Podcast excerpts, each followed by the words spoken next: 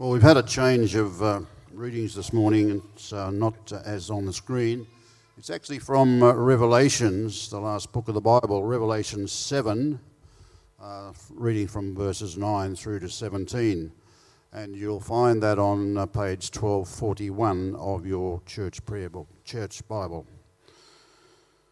It's entitled The Great Multitude in White Robes. After this I looked and there before me was a great multitude that no one could count, from every nation, tribe, people, and language, standing before the throne and before the Lamb. They were wearing white robes and were holding palm branches in their hands, and they cried out in a loud voice Salvation belongs to our God, who sits on the throne, and to the Lamb. All the angels were standing around the throne and around the elders and the four living creatures. They fell down on their faces before the throne and worshipped God, saying, Amen. Praise and glory, and wisdom and thanks, and honour and power and strength be to our God forever and ever. Amen. Then one of the elders asked me, These in white robes, who are they? And where do they come from? I answered, Sir, you know. And he said, These are they who have come out of the great tribulation. They have washed their robes and made them white in the blood of the Lamb. Therefore, they are before the throne of God and serve him day and night in his temple. And he sits on the throne, and he sits on the throne, will shelter them with his presence. Never again will they hunger Never again will they thirst. The sun will not beat down on them, nor any scorching heat. For the Lamb at the centre of the throne will be their shepherd. He will lead them to springs of living water, and God will wipe away every tear from their eyes.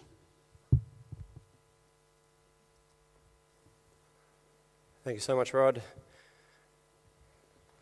Well, good morning, everyone. It's uh, great to see you. You might have noticed that I'm not Bruce. Uh, so it's like one of those moments. I actually was at a, a musical where um, the compere came on and said, Ladies and gentlemen, we're sorry to announce that the lead role uh, will be played by the understudy today. And everyone's like, Oh, like this. And so hopefully uh, you won't be experiencing uh, that uh, this morning. So um, as um, my tech crew gets, gets into it, well, hang on, let me, um, maybe I might just do that. I'm not sure why that happened. Thanks so much, though. Yeah, there we go. Yeah, okay, thanks. Uh, let me pray. Father, please would you open our eyes that we may see what you see, love like you love, and act like you act in concern for this world. In Jesus' name, amen. Uh, yeah, so Bruce unfortunately is sick, so do pray for him. Uh, and um, but he asked me yesterday if I would uh, like to preach in his stead? And I said, absolutely. Uh, he said, free kick, you can choose whatever topic you like. Uh, so, of course, um, being the mission pastor, uh, I chose World Mission uh, to speak on because that's one of my roles to champion the cause of mission here at St. Matt's. So, I want to speak to you a bit about uh, World Mission. And to get us thinking about this topic, I'm going to show you some pictures. and I want you to think about what do all these people have in common. Okay, so there's the first picture. There's the second picture. There's the third. And there's the fourth. 100 points if you can name all those people later. uh, do you know what they all have in common? Um, these were all men and women who had a vision of a brighter future and who made the achievement of that vision a passionate priority uh, in their life. I'm sure we all know people. I'm looking at a couple of people who know, who know people who are super passionate um, of uh, achieving a vision in their life. They make that vis- the achievement of that vision a passionate priority. Um, and it's wonderful and it's inspiring uh, for, um, for us as we see those who have a vision and who make the achievement of that vision a passionate priority in their life. Well, actually, though, that's what we see here in uh, Revelation chapter 7. I want you to uh, open up, if you've lost the page, it's 1241 page 1241. Uh, and here we see, um, beginning at verse 9, a vision. Uh, it's a vision of a, of a crowd. It's a great multitude uh, that no one can count, it says. Uh, people from every nation, tribe, people, and language standing before the throne uh, and before the Lamb. And they're dressed in white. So, white symbolizes purity and peace. And uh, they're holding palm branches because um, palm branches symbolize festival joy. And uh, in other words, it's a picture of heaven, isn't it? where there's perfect peace and there's perfect joy.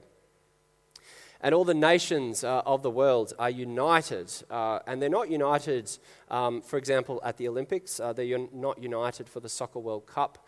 Uh, they're not united for the United Nations or something like that. Uh, no, they're united uh, around verse 10 worship. So we see there the, the 24, el- sorry, um, where are we? We see here um, the people crying out in a loud voice Salvation belongs to our God who sits on the throne uh, and to the Lamb. You see, they're celebrating God's victory over sin and evil and suffering. And verse 11, the angels are falling on their face uh, before God uh, and, and worshiping Him. Verse 12, they're constantly saying, Amen praise and glory and wisdom and thanks and honor and power and strength be to our God forever and ever.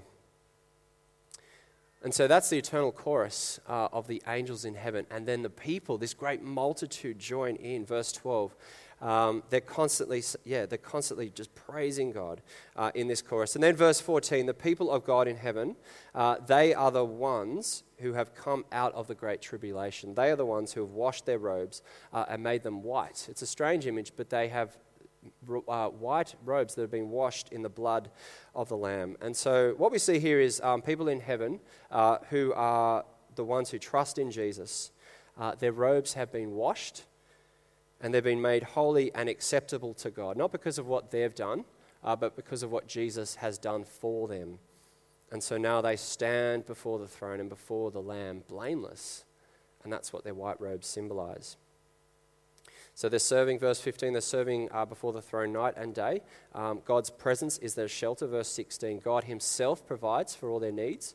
Uh, they hunger and thirst no more. In verse 17, the Lamb uh, is at the center. And this Lamb, funnily enough, is also their shepherd.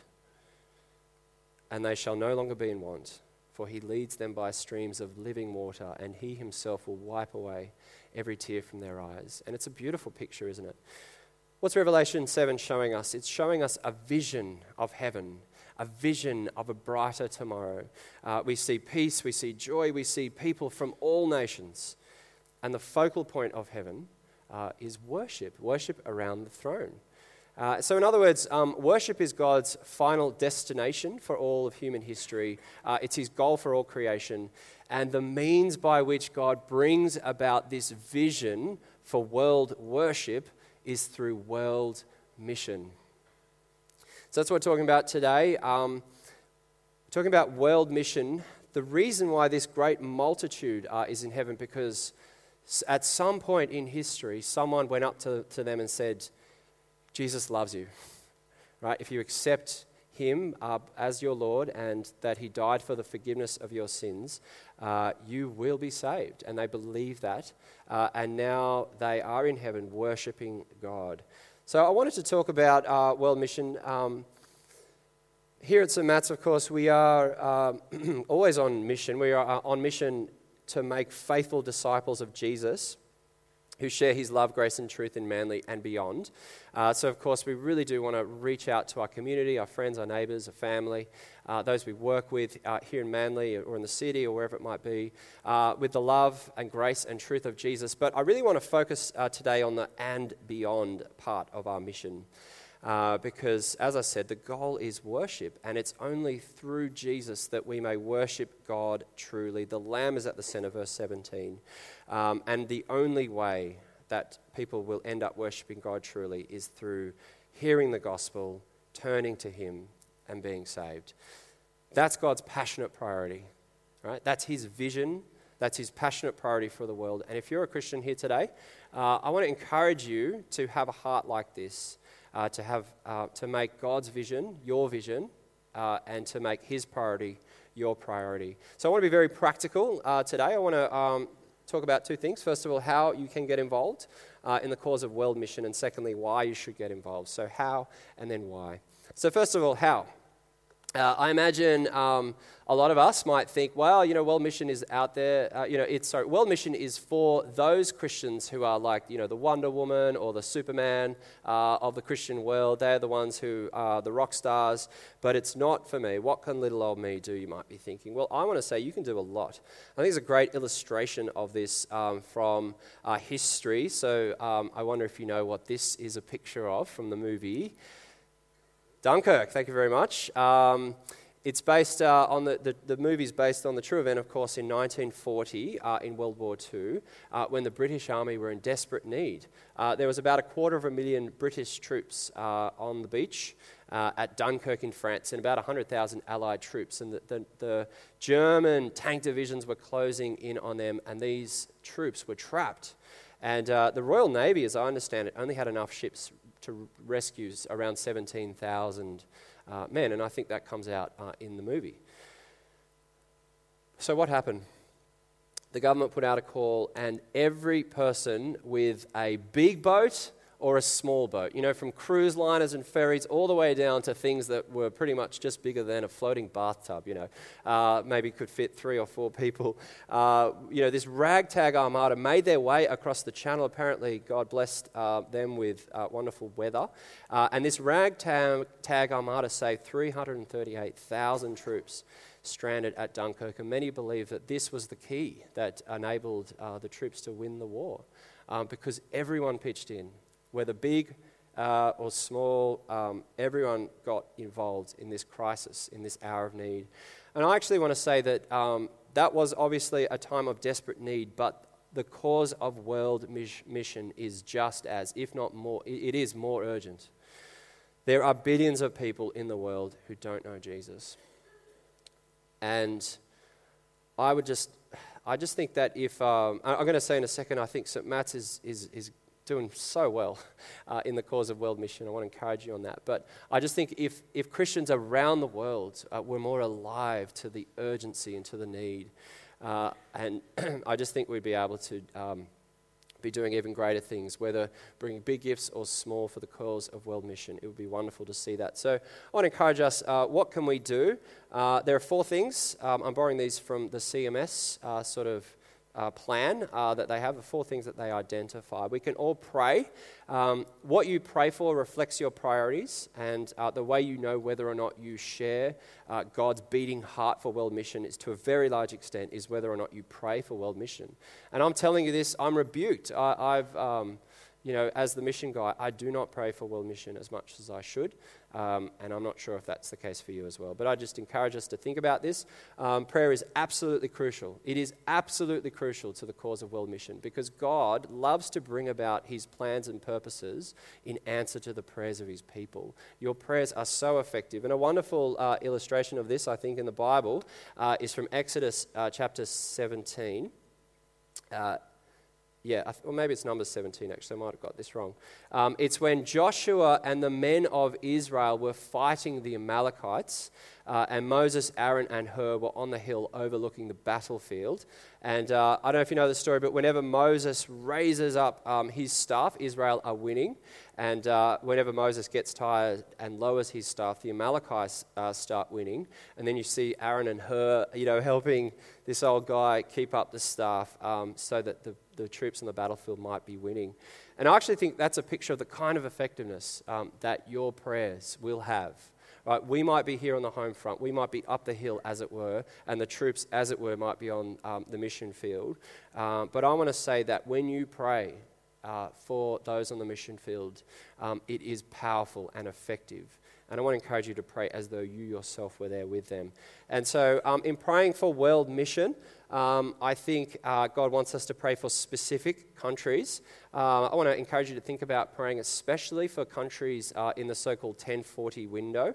Uh, that's between 10 and 40 degrees north of the equator, uh, which is home to the largest number of unreached people groups.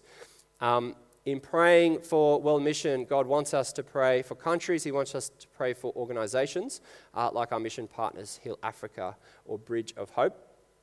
And of course, he wants us to pray for individuals as well. So, uh, like the Collins uh, in Marsden Park, uh, like the Fells in Norfolk Island, uh, like the Nadens uh, at Bush, Bush, sorry, Bush Church Aid, um, or the Harradines in Broken Hill, uh, like the Painters in Cambodia, and the Bloomers in Austria.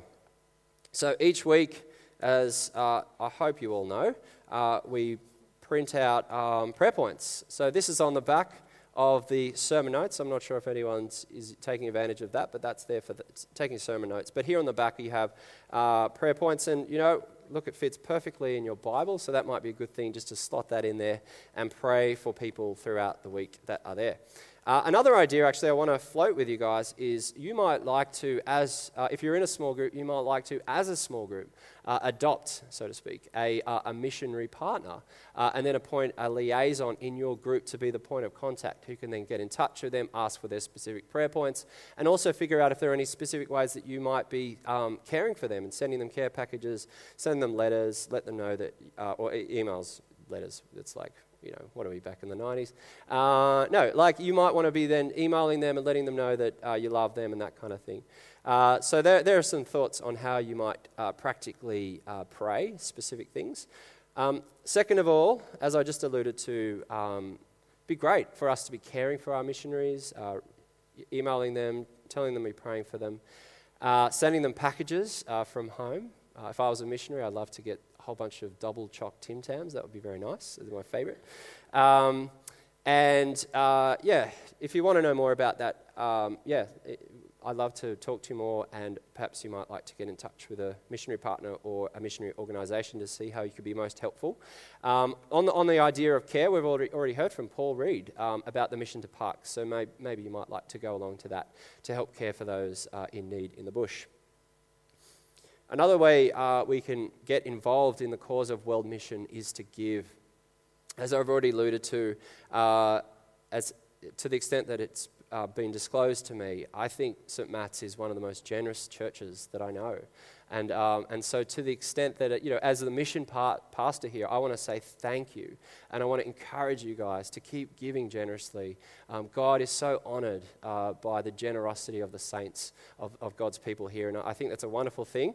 Uh, so, let me encourage you to keep doing that. In two weeks' time, uh, we'll be raising money uh, or inviting um, you to start giving uh, for our non tax deductible mission partners here at St. Matt. So, uh, now's a good time to start thinking and praying uh, about what you might be willing to give to the cause of world mission. And fourthly, um, go.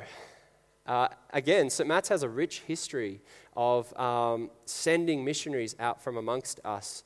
I'm sure you, for those of you who've been here much longer than I have, you could uh, list a whole bunch of people who've been sent. Uh, but I'm aware of the Bloomers uh, being sent from here to Vienna, Austria, and the Fells to Norfolk Island, uh, among others who have left um, St. Matt's to other places. Um, so, like them, God will call some of us to leave our comfort zones and cross barriers to go and tell the gospel. And I want to encourage you would that be you, perhaps, um, down the track? You need to get ready, of course, need, but is this something that you might be thinking about and working towards? How do you participate? Um, how do you get involved in World Mission? We pray, we care, we give, and perhaps we go as well. That's the how. Uh, secondly, the why. Why should you get involved uh, in this wonderful vision, this wonderful cause for world mission? Um, I'm going to suggest three reasons. First of all, because God commands us. In the most famous uh, passage on world mission, uh, our Lord Jesus says, All authority in heaven and on earth has been given to me. Therefore, go and make disciples of all nations. Now, just to be clear, that doesn't mean we should all go. Like, we should all just get up out of our seats and go. Um, and the reason why I say that um, is because when Jesus said this, he was particularly talking to his 11 disciples. Uh, now, if you do the maths, um, there is no way that 11 disciples will be able to reach the entire world across time uh, with the good news of Jesus. So, of course, the Great Commission is for the worldwide church as a whole. And what that means is world mission only happens through global partnership. Uh, for us in Manly, now we've just, you've just heard me say go, uh, but for us in Manly, I also want to say practically that means most of us should stay. There we go. Because most of us need to stay on the home front and and reach Manly. I mean, in one sense, Homefront's not a helpful way of putting it because we're on the coalface as well. Our mission is to Manly. Uh, but with respect to you know, beyond Manly, um, most of us will need to stay here and provide prayer and resources for those who go. Uh, but at the same time, people need to go because we have such an abundance you know, of resources and so forth. For those of us um, who have stayed, including me, um, here's my challenge Are you clear on why you're staying? Have you prayerfully examined your reasons uh, for why, in view of the Great Commission, it's best for God's kingdom for you to stay? Now, if you're clear uh, on those reasons, it's better for you to stay um, for the sake of the Great Commission. I want to say that's awesome. You know, that's so good. Stay.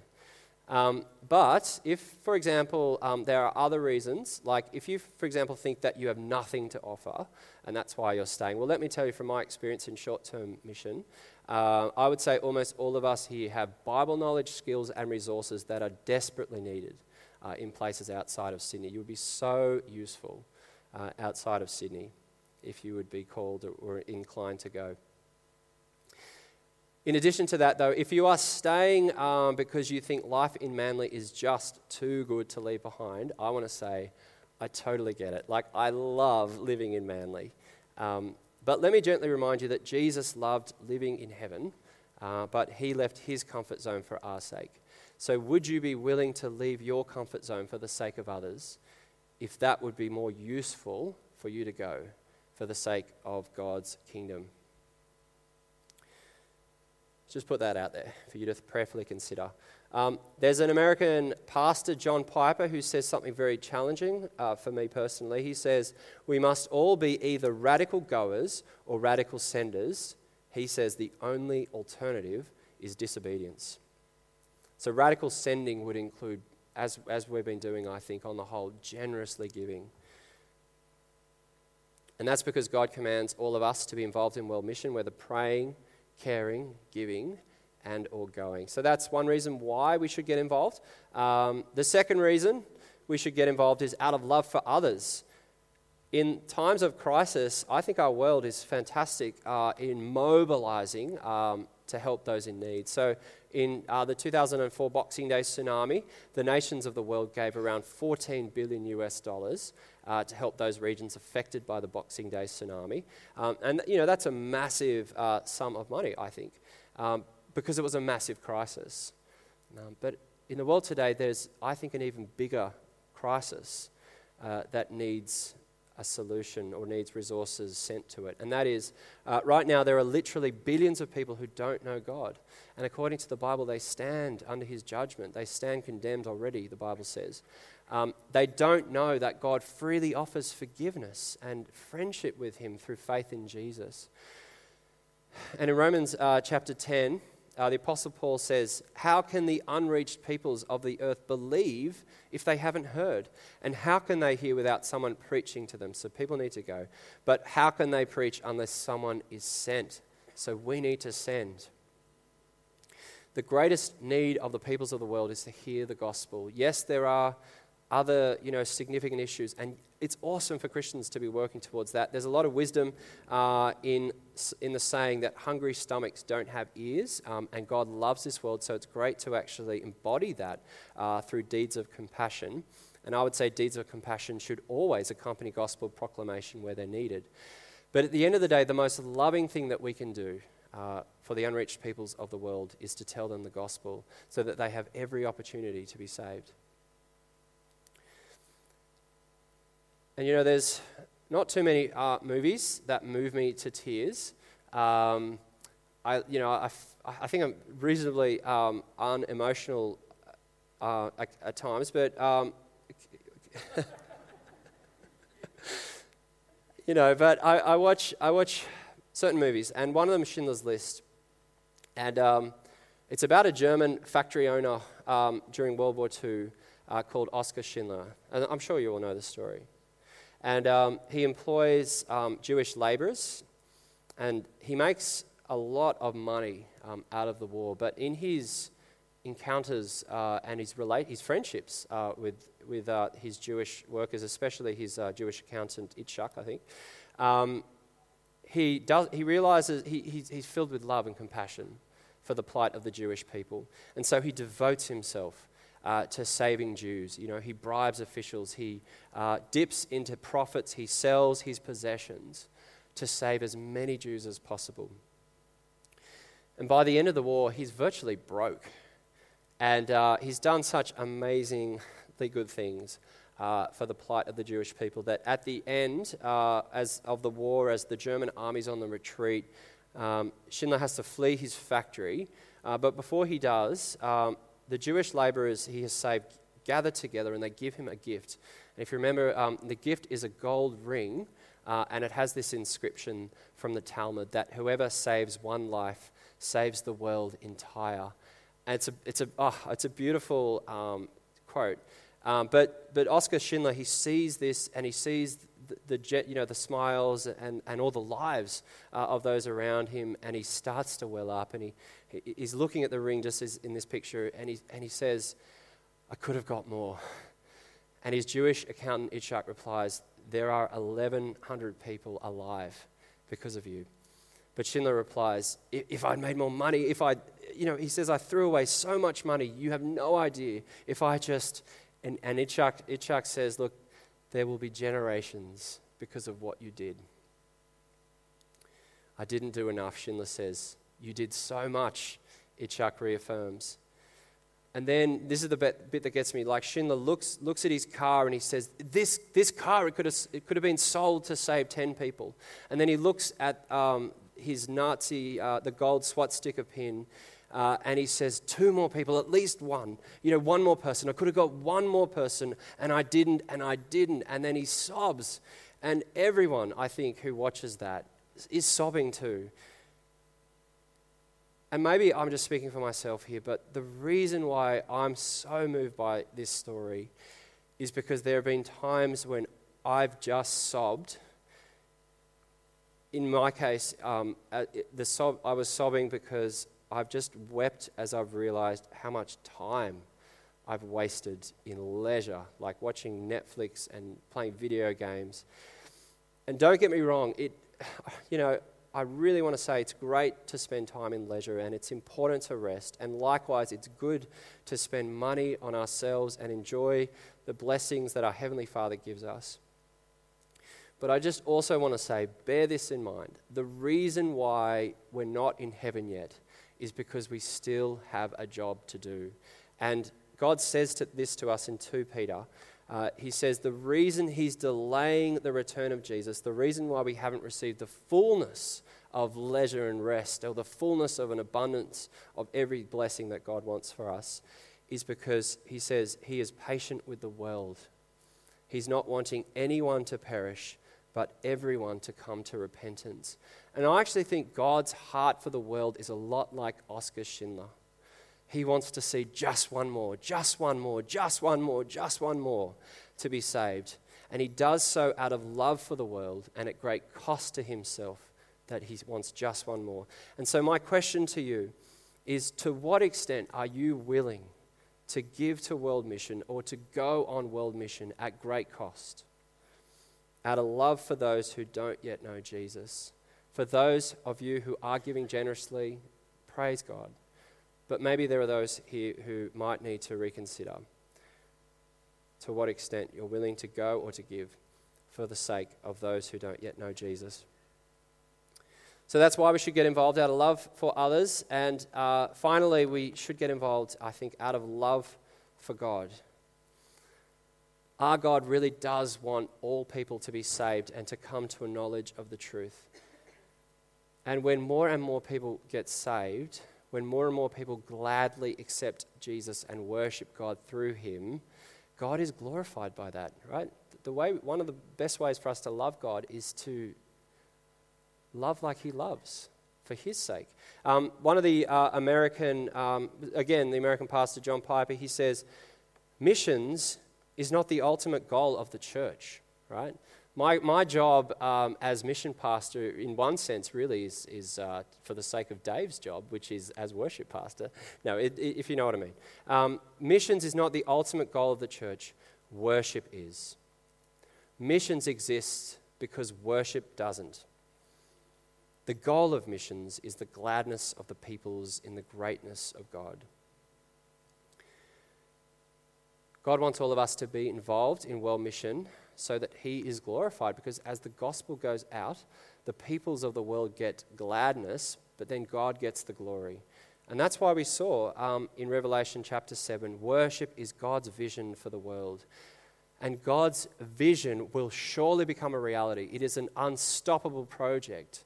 Um, you know, it's great that we're doing the building project in a second, but the most exciting project that God is on about um, is this vision. And Matthew uh, 24 puts it like this it says, And the gospel of the kingdom will be preached in the whole world as a testimony to all nations, and then the end will come. Right? This is guaranteed. God graciously involves all of us to share.